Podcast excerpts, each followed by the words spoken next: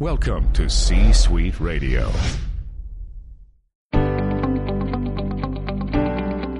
Welcome to Mitchell Levy Presents Aha Moments. Mitchell is a thought leader, entrepreneur, and TEDx speaker who helps you think big and lead an authentic life.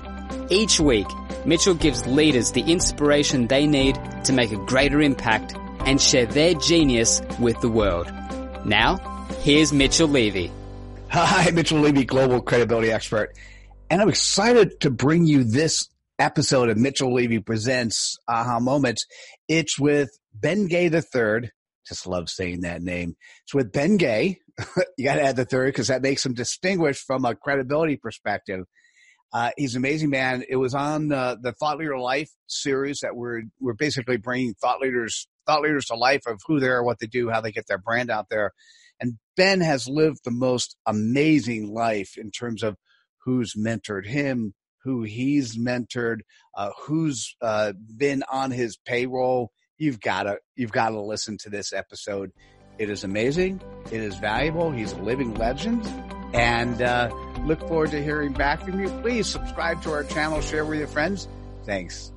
Hi, Mitchell Levy, the AHA guy from AHA That, and welcome to episode 149 of Thought Leader Life with my co-host Lisa McDonald. Hey Mitchell, how's it going?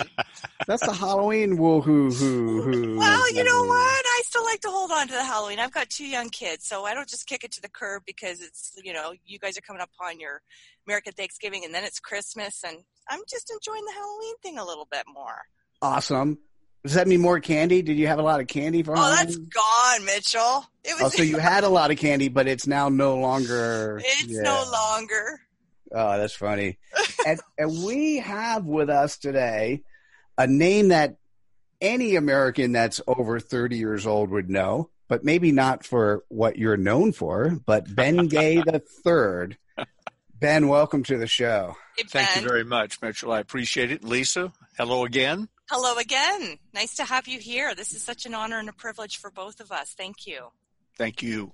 And and Ben, I, I I'd like to start off with just uh, the simple question, although it's so fascinating because everyone we asked has had a different answer. But what does legacy mean to you? Being remembered, I would think, for something important. Uh, Dr. Napoleon Hill was my friend and mentor. His greatest fear, and he talked about it with me. I never heard him say it in public, but he talked about it with me numerous times. That his greatest fear was that he and his work would soon be forgotten.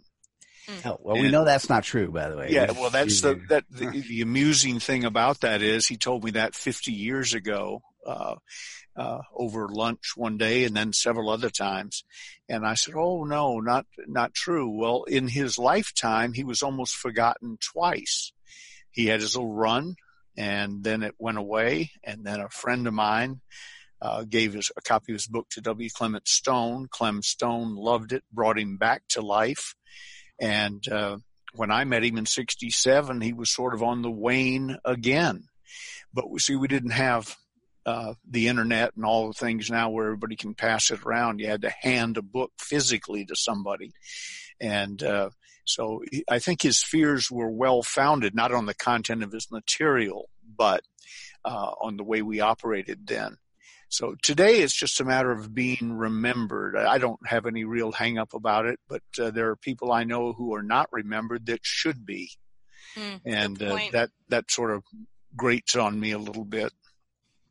You know what? I think that's a very key point. The unsung heroes, you know, um, because oftentimes people assume or presume that people who reach a certain stature or status or prestige or because they've birthed X amount of books, um, you know, that doesn't necessarily translate to legacy necessarily. I mean, I think they're all, it's all indicative of wonderful things and a person be of a certain caliber of mindset and passion and conviction and purpose. Um, but I think oftentimes, as you say, people get forgotten because perhaps they weren't necessarily even at that level or in the space of doing similar things. It's just Right. people being great human beings consistently or Uh, whatever. My uh, father comes to mind. My father was a great, he, he was not without his flaws, but he was a great man.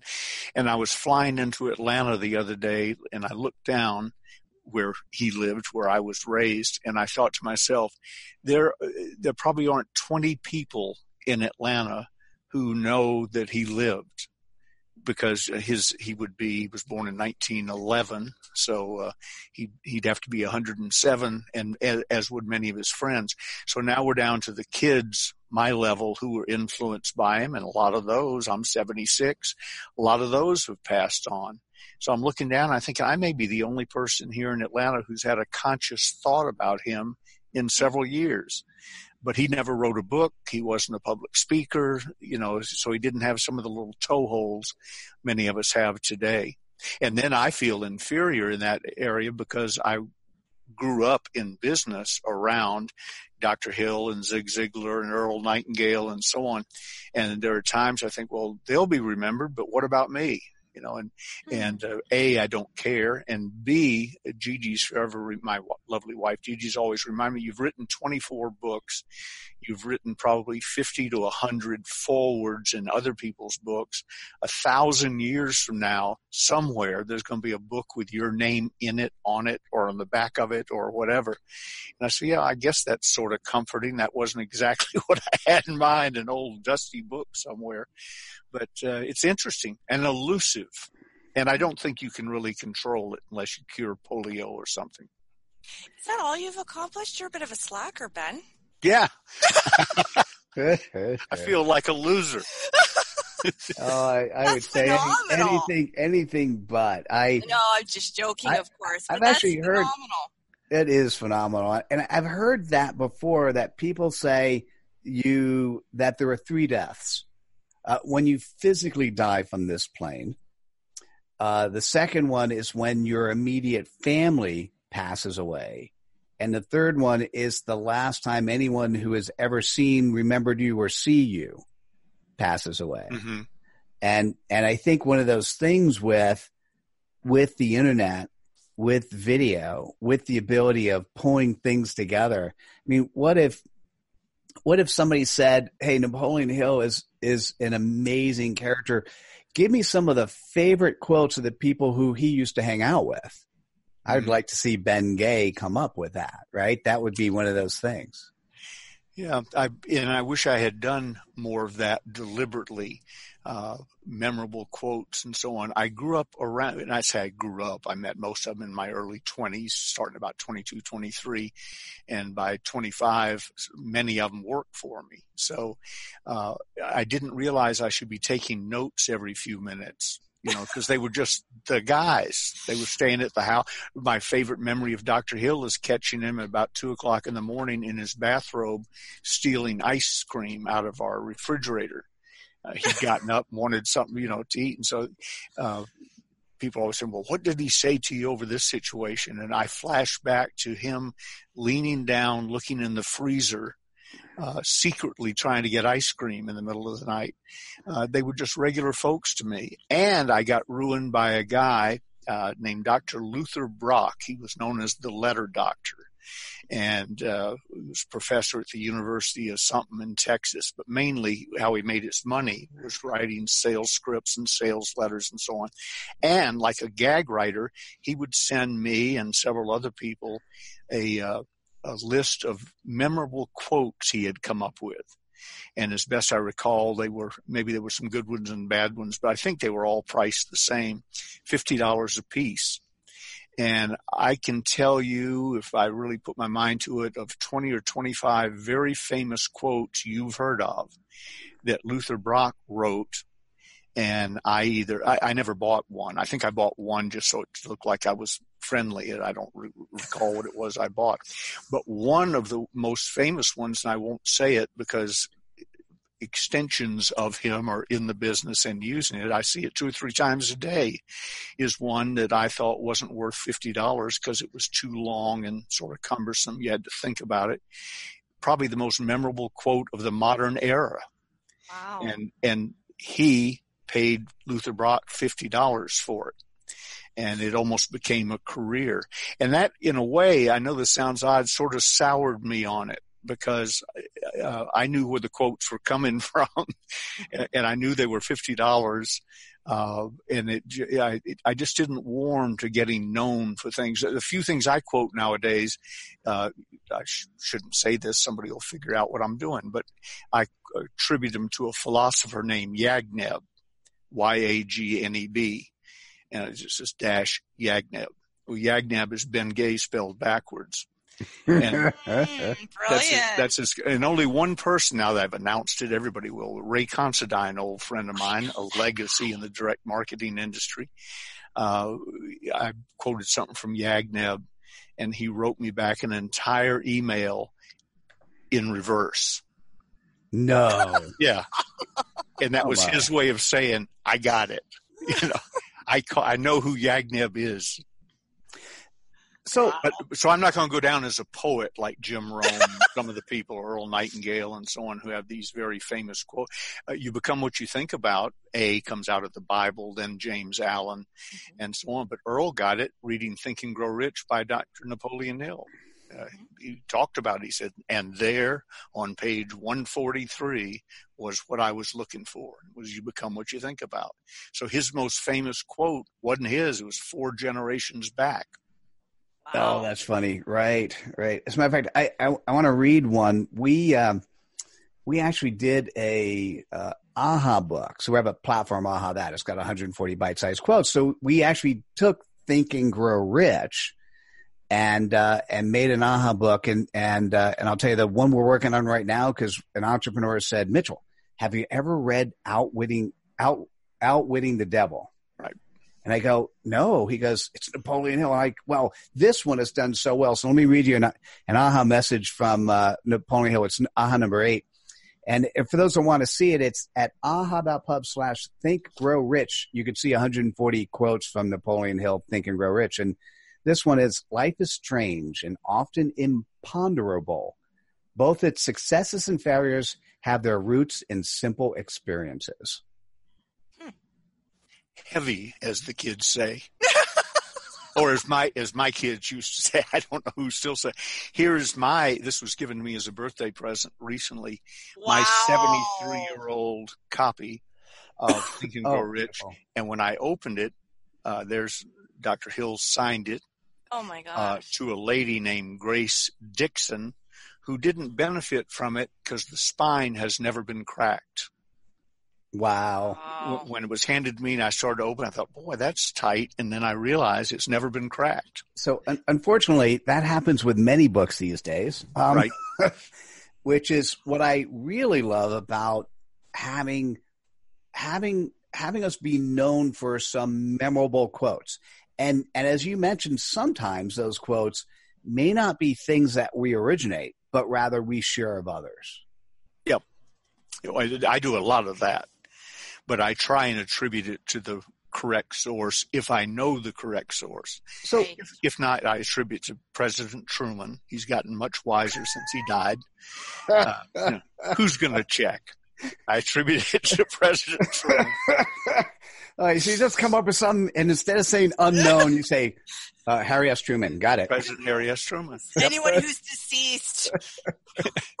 and or Yagneb. Yagneb, exactly. Yagneb is starting to get pretty wise. Yagneb. Wow. I, I I- play I think with we that. should produce a book. So, so tell me your favorite favorite inspirational quote. When it, every now and then, when you when you're like feeling down and blue, and you, and you say to yourself something that sort of lifts you back up. What?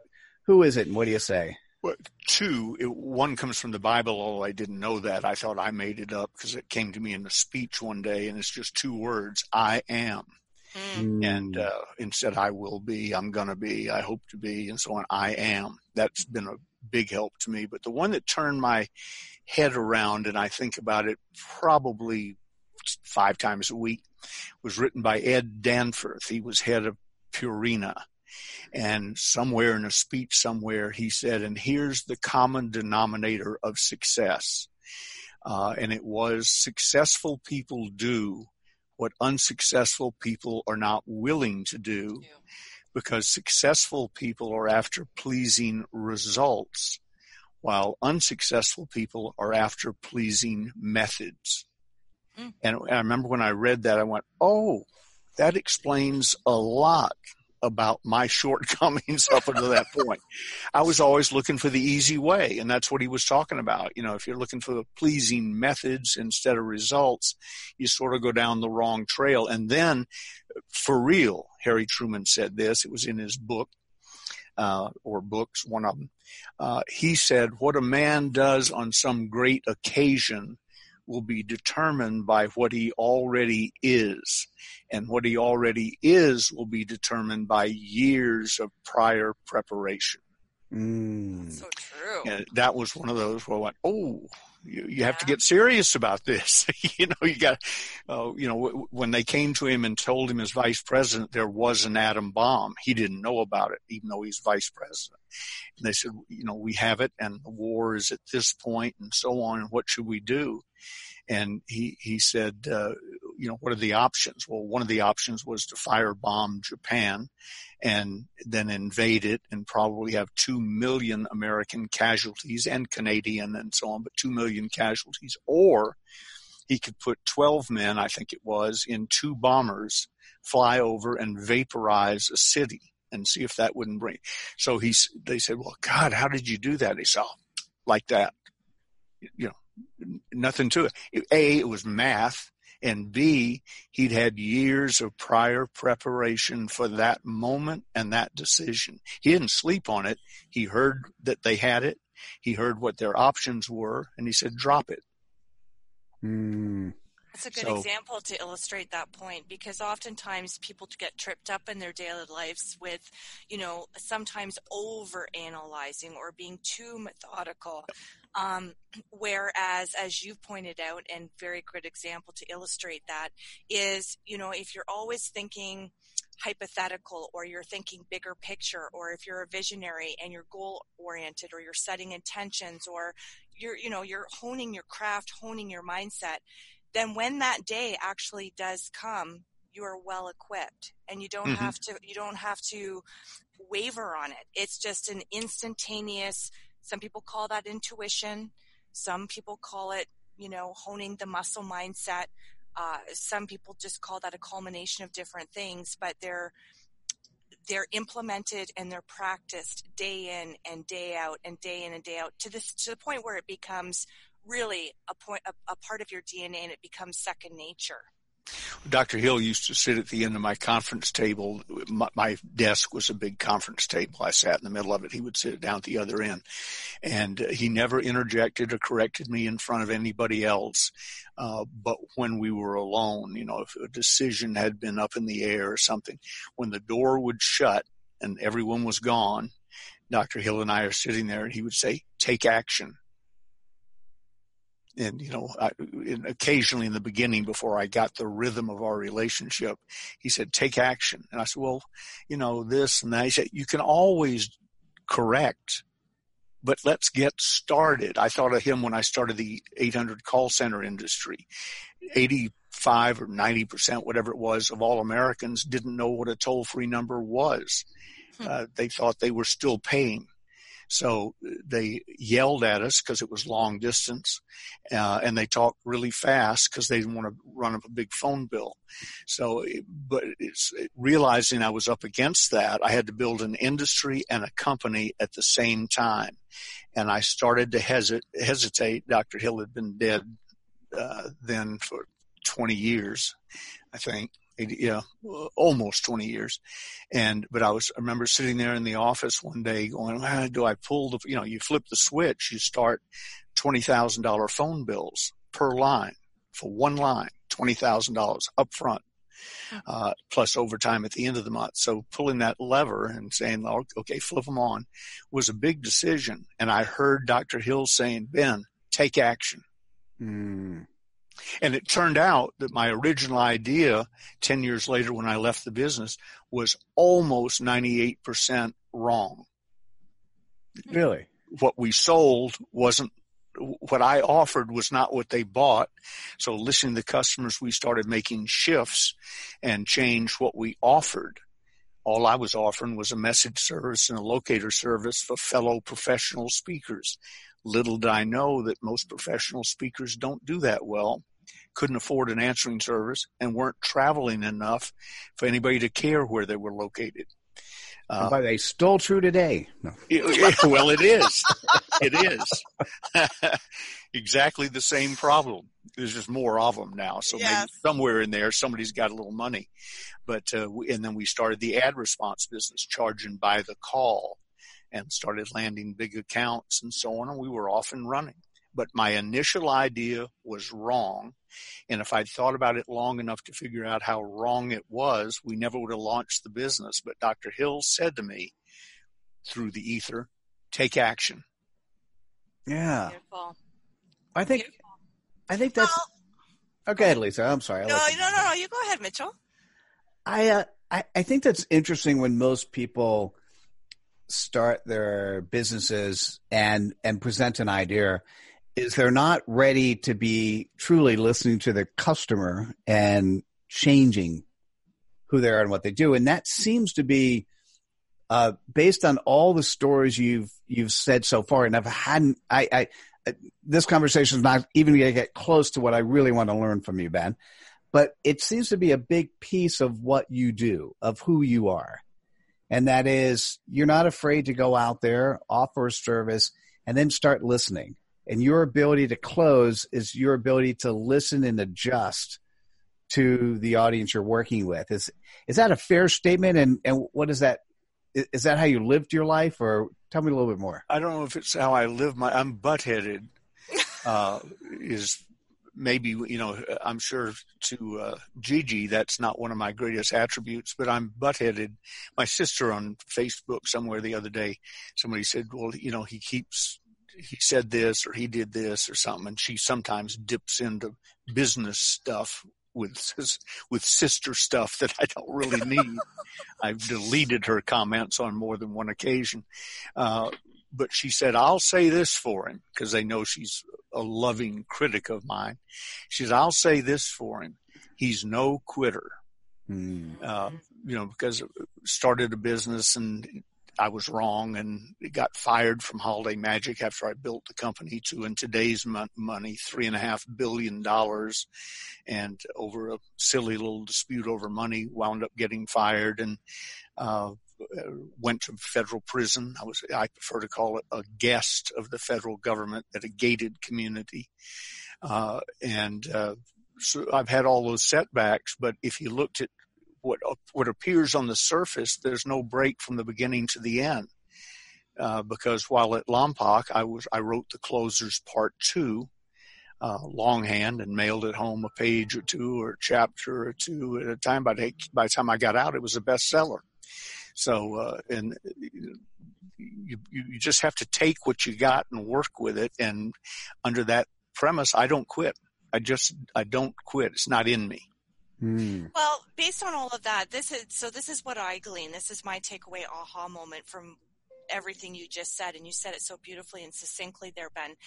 You know, for anybody, regardless of what it is they do, whether they can relate to our path and similar things that create commonality amongst the three of us or not, but I think if whatever it is somebody endeavors to do, I think if they do it with passion, they do it with vigor, they do it, as you pointed out, uh, in terms of the ether and how it was communicated to you, you know, not only don't quit, but take action.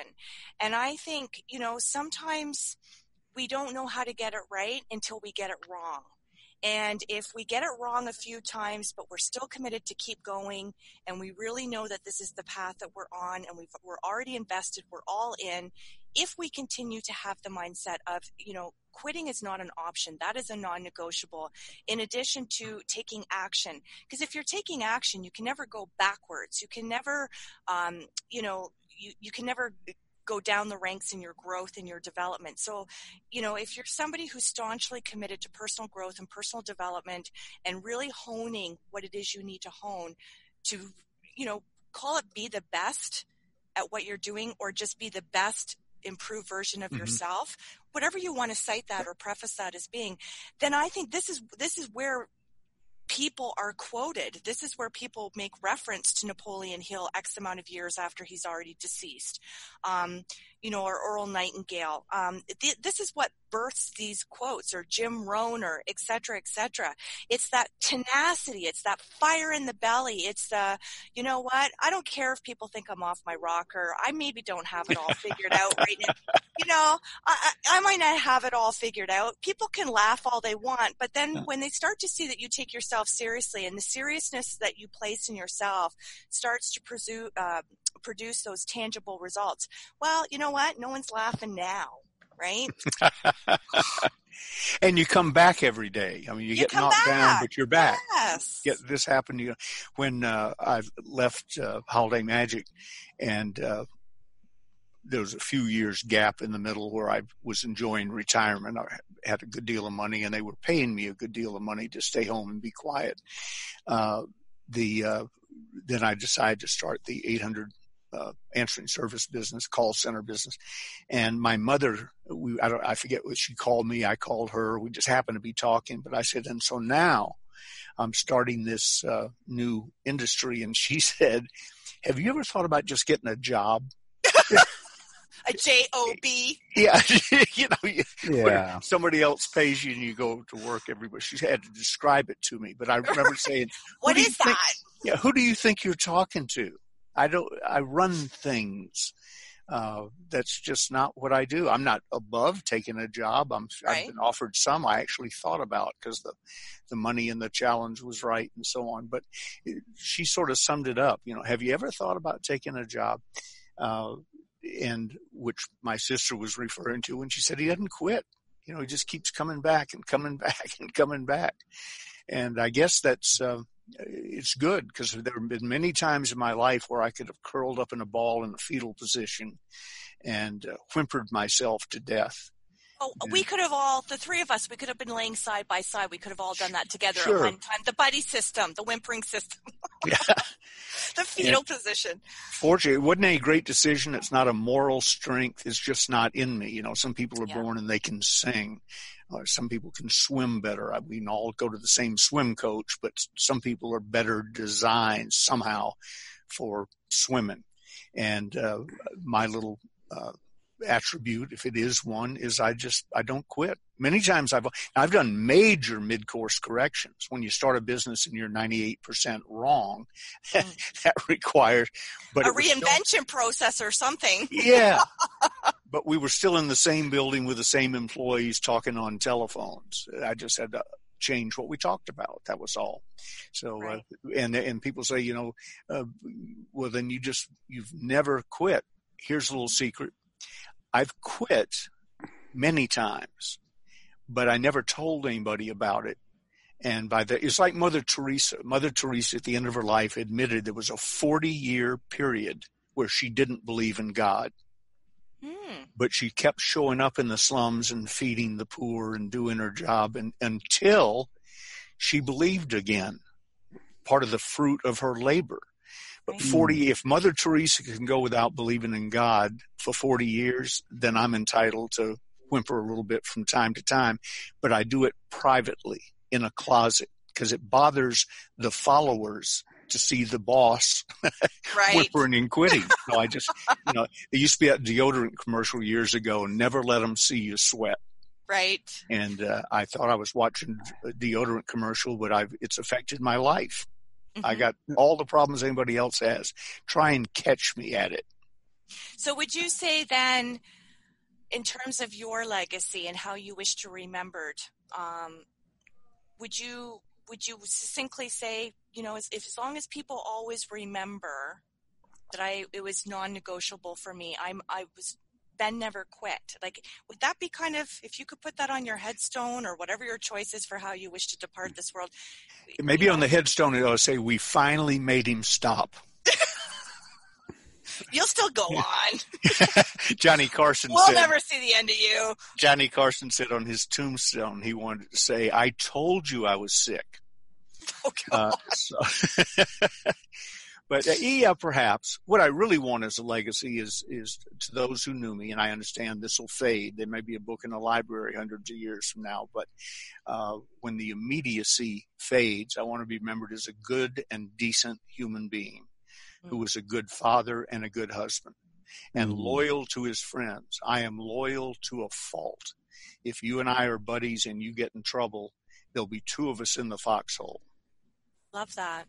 Well, and what I will say to attest to that, I mean, we've only done radio before, but based on the synergy and the connection, and of course, we knew that this was going to be upcoming, and here we are now, the day of live. Um, you've been very gracious. A lot of people who I have interviewed on radio or, you know, we've played in the arena of whatever it was we were dabbling in at the time, you know, they do their bit and I have no expectations. I'm just grateful for whatever, but then they dissipate and you never hear from them again. And we're busy. I get that. No personalization. But you have consistently been supportive of me prior to the interview, since the interview, and here we are again. And you know what? I knew that that was genuine, and I knew it had nothing to do with the fact that you still had round two with Lisa and Mitchell here tonight. Um, I really gather that from your spirit. I gather that from the way you interact with everybody. Um, loyalty would definitely be something I would characterize of you as well, just based on this exchange that we've had with one another. You're very, you're very genuine, caring, warm individual, and you've been Well, nothing but you. lovely towards me. So Thank you. I appreciate it. Well, I instinctively like both of you. Uh, Thank I've, you. I've told you that. Well, there are people I don't deal with. They, they wouldn't say all the nice things you just said. They've never seen a bad side of me, but they don't see me at all. hmm Uh, Ah, right. I uh, I am very good at disappearing. Me Uh, too. yeah, I can make you I can make you what the Russians call a non-person. Area. You don't exist to me. I don't care if you get rich or die, or it doesn't make any difference to me. Right. You just don't exist. I got some of those. Yep. But if I spend time with you, I care, hmm uh, and uh, maybe it shows. I really appreciate Oh. what you said. Oh, it it it shows. Hey, I, I have a I have a two part question for you because I, I given what you said, I know what the first answer is. I'm going to ask you what what's the most amazing thing you've done in your life, and and then of course after you talk about family, um, what's the most This What's the interview, most- Mitchell. Come on. no no no no, no. And, and then and then uh, and then also what is the most interesting or amazing or thing you're mo- most proud of in business? Those are so you can answer that anyway, but by definition, hearing you talk, I know it's it's family and and those close to you. So let's assume you don't have to talk about that and and really on the biz because that that really I don't have to ask the question to know what I feel what the answer would be. So let's talk about the business side. For that part of your life, what do you what are you most proud of? And and it may even be something that never got anywhere, but you're still the most proud of it. Uh, you know, I'm, I'm sure if I thought about it all day long, I'd put out a list, and this might not be what comes out on top. But into you know, knee jerk reaction, uh, the uh, thing that I'm uh, most proud of, as far as something I accomplished, uh, was my work at San Quentin. Uh, where I was an outside consultant going in Friday night at uh, five or six o'clock and then teaching to six o'clock Saturday morning, sort of an encounter seminar, scared straight in reverse. Young white millionaire goes into prison, scares the inmates instead of the other way around. And the reason for that is uh, when I was a kid mowing lawns, I hated to mow a lawn that didn't really need mowing, where you got down to the end of the line and turned around. You couldn't really see where you'd been. There was no achievement. Uh, I preferred grass about this deep, at least even deeper. So when I got down to the end, I go, wow, look what I did. That's amazing, you know. And uh, that's what happened at San Quentin and later at Lompoc. I taught people at San Quentin how to get out of prison and stay out, but I didn't listen carefully enough because I wound up at Lompoc uh, as, as a guest of the federal government. Uh, but in both places, what I enjoyed the most was the progress I could see. Uh, a guy named Jerry Matthews at San Quentin, ugly guy, physically ugly, because uh, his nose had been eaten, eaten off his face by a rat when he was an infant, and they didn't have the money to fix it. So you looked at sort of this little gnarled pile of flesh with two holes in it. He couldn't read uh, and was an, had he was uh, didn't play well with others, And in the course of the time he was in the, the, the class ran 12 weeks and then we graduated, but many people stayed the whole five years I was there, class after class after class. Others came and went. But uh, Jerry Matthews' graduation present to me uh, on the night he first graduated, 12 weeks after I met him, was he walked to the front of the room, which was a miracle, and spoke in public in front of five or 600 people. Another miracle, because he said he would never do that. He'd kill somebody before he did that. And that sort of depressed me because I was the one I think that he was talking about he would kill. Uh, and he read a book to me to the whole group, but it was a see Jane run, see spot jump type book, but he read the entire book and I was sobbing in the front row. Mm. Um, when I when when he finished, and, and, I could go on and on and on with story after story after story. A gentleman that was on death row when I first got to San Quentin, he shouldn't have been, but through a miscarriage of justice, he wouldn't he wasn't living a good life, but he didn't deserve to be on death row. So I didn't meet him then. That's the only place in the prison I couldn't go without an escort. Uh, from that day that he walked into death row to the day he took the last 67 steps. I pasted off from one of the back seats at the Crystal Cathedral to come up on the altar with me. Uh, and that was his goal. He wanted to go to the Crystal Cathedral and speak because he knew I did that when I wasn't at San Quentin and so on. I watched him take the last 67 steps and so, and get up and speak, which he wasn't fond of doing at the time either. And then uh, I adopted, Gigi and I adopted a guy. This isn't planned, but I happen to keep stuff like this near me. A book called Don't Let Your Past Hold You Back by Lamont Bowen. I met him at Lompoc. He was an 18 year old drug dealer whose goal was to get out, stick up somebody, get three or four hundred dollars, and get back in the drug business. Uh, he graduated, I think, seven years ago. We did a little bit to help that uh, seven years ago from law school, second in his class, and now he's a successful attorney. Wow. And I guarantee you, had we not met, I'm not saying I did it, he had to do all the work, but I guarantee you, if we had not met, if I hadn't lured him into a public speaking class and then a sales and marketing class, he would be dead or in prison for life. Uh, instead, he's a practicing attorney. So those are the things I'm most proud of in, in business and personal. Excuse me, because I can see the progress. That's beautiful. That is. Mm. Well, and that just, I mean, that's just another layer of your colorful, beautiful personality because, you know, the, I mean, I almost welled up there when you were talking about the first individual, you know, who. Gary Matthews. Oh, yeah. Yeah.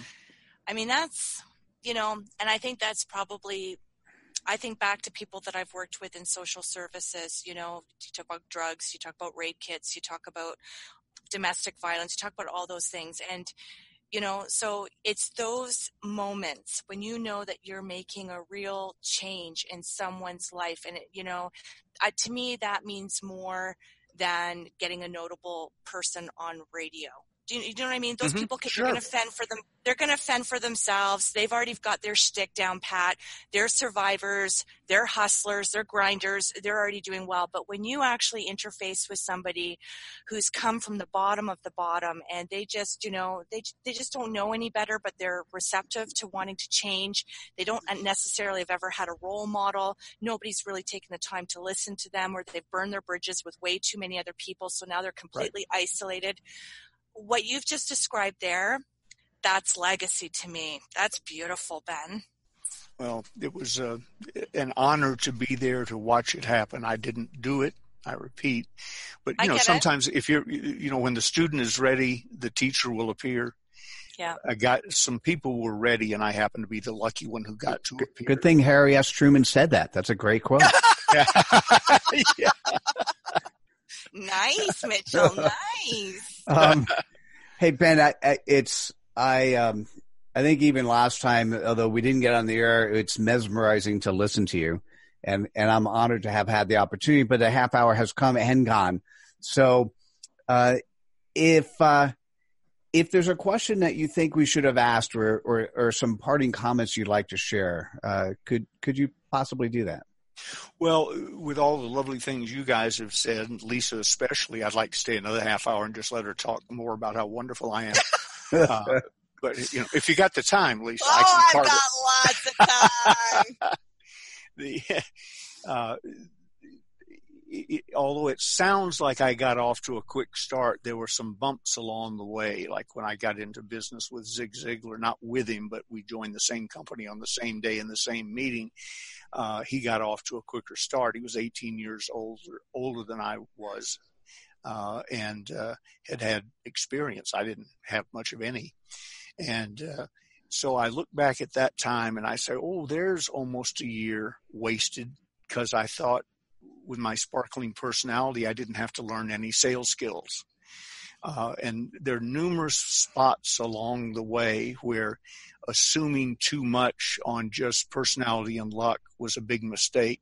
Mm. So I would say if I had to, you know, especially to your, it's never too late, but especially to your younger listeners and viewers, I would have gotten serious sooner.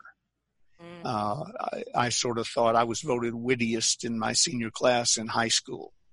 And, uh, of course, the high school right before that, I got thrown out of. So, uh, you know, you have your ups and downs. We have something else in common. All right. Go but team. I, I would have gotten serious sooner at several points along the way. And, and I don't mean dull and, and dreary and so on, but I would have realized uh, what I chose to do with my life, which is selling and teaching other people how to sell, is a high paid profession, capital P, profession.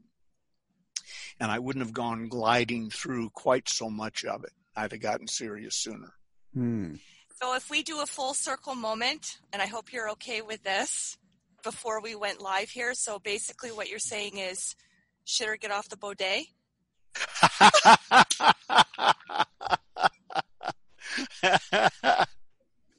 well, that'll be an inside. Any of the viewers and listeners who want to know the background of that, should we meet in person, I'll tell you. and, and, Ben, for those actually who may want to ask you directly, how how can people reach out to you? Oh, listen, I have a high tech new thing. Uh, oh, which I misplaced. Here it is. Whoa! Oh, how cool is that? Go go to my website and sign up. Not trying to sell you anything, but go to my website. Of course you are. You're the closer. Get, yeah. Well, it, will all work out. Uh, and uh, just give us your name and email, and and uh, we'll stay in touch. And then and tell you about things from time to time. And then, if you're interested in our sales training materials, this bottom uh, line, you go to stores.ebay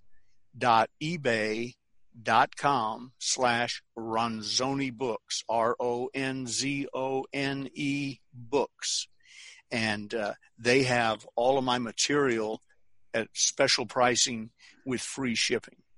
How can they do that? Because Gigi, whose yes. her maiden name is Ronzoni, goes into my warehouse and steals her material. So she doesn't have a cost thing to deal with. I love and, that. and no one in the warehouse yet has had the courage to say, Mrs. Gay, put down the books. Put down the books. so that's how you do it. Or I'm easy to, you know, people are always saying, uh, my God, you answered the phone. How is that possible? Well, I'm always first in the call rotation. If I'm on the phone, it's got to go somewhere else, but I'm first. Uh, I found that hiding from your customers is not a good idea. So you can just pick up the phone and call. Isn't it amazing? There were 40 years of life that I know of where people would hide from their customers. And nowadays, you could call anyone. If they're around, they'll pick up. Absolutely. Sure. Well, they, now it's a cell phone, and the secretary has retired in many cases. Uh, but Ray Constantine was in my office one day, and he had come up to visit when I was running the big company, the cosmetic company, and he he said, Ben, even though I'm older than you are, uh, I've learned so much from you. But if I if you teach me something and I don't know the benefit or whatever, would you help me before I adapt it? And I said, yeah, sure. What? And he said, well, when I came up here, I had to go through security to get into the lobby. When I got in the lobby with an appointment, you all knew I was coming.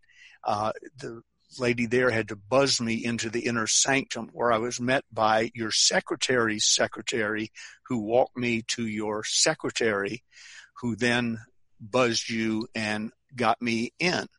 And I've had similar experiences when, uh, uh, to phone you, I had to go through the receptionist, through your secretary, secretary to your secretary. What is the benefit you found in hiding from your customers? And I thought, uh, I can't think of one. So this is back in the days where you had phones that plugged into the wall. I buzzed Marty, my executive assistant, and I said, Marty, uh, and secretary, supposedly, she was my boss, really. I buzzed her and I said, install a phone on my desk, please. Not through any reception switchboard, just on my desk. And when she did a few days later, uh, I published that number to 350,000, I think, at any given time, distributors around the English speaking world. And I said, if you need me, call me. Hmm. Well, the phone didn't ring a whole lot, but the calls that did come through were quite important. And so ever since then, I'm, I answer the phone if I can. Nice. And, and, and, if not, and you go to voicemail, leave a voicemail message, I'll return the call. So I assume that means you want to leave us your number. I will. 800 248 3555. And have your credit card handy just in case. because you're going to sell something. Yeah. I'm going to sell something to somebody. Yeah, there you go.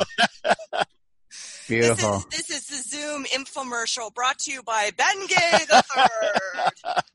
Darling Boudet. So, Lisa, how would you summarize this session?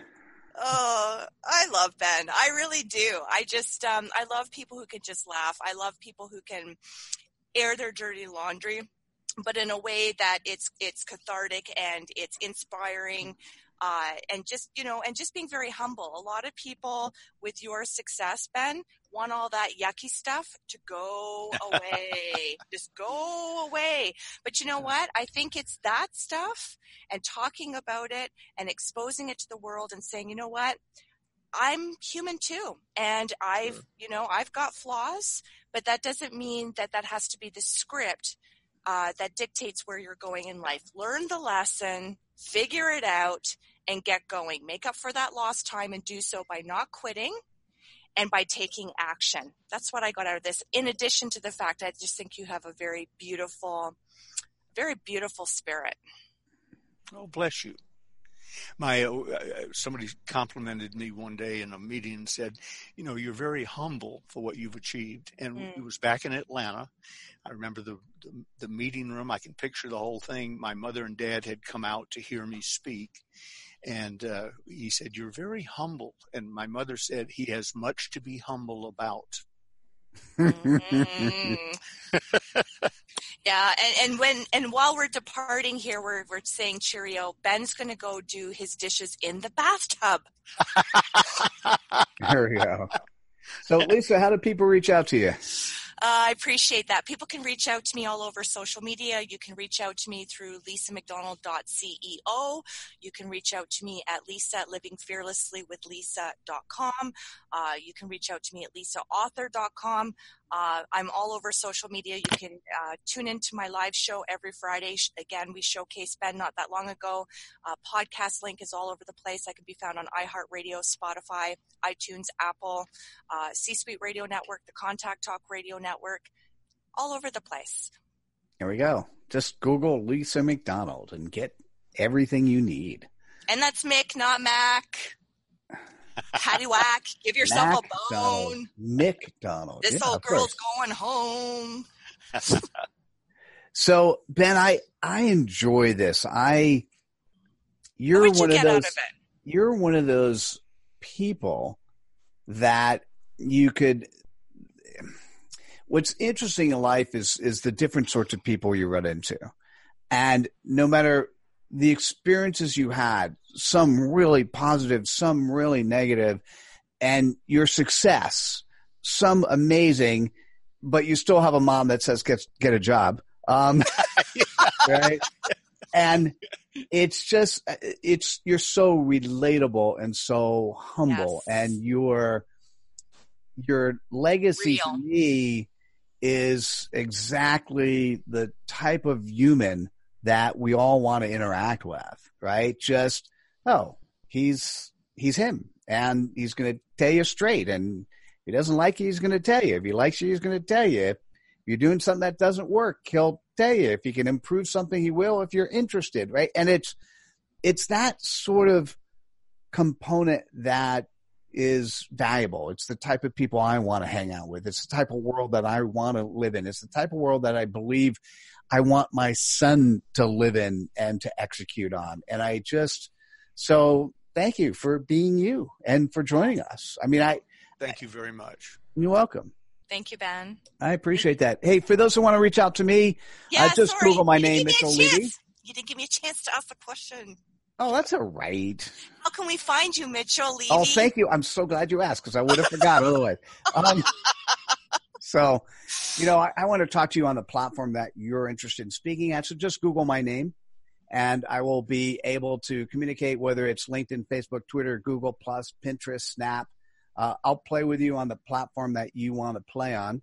Uh, we do a lot of fun stuff. And for those that are interested in really highlighting themselves and getting their brand in the marketplace, that's what we do.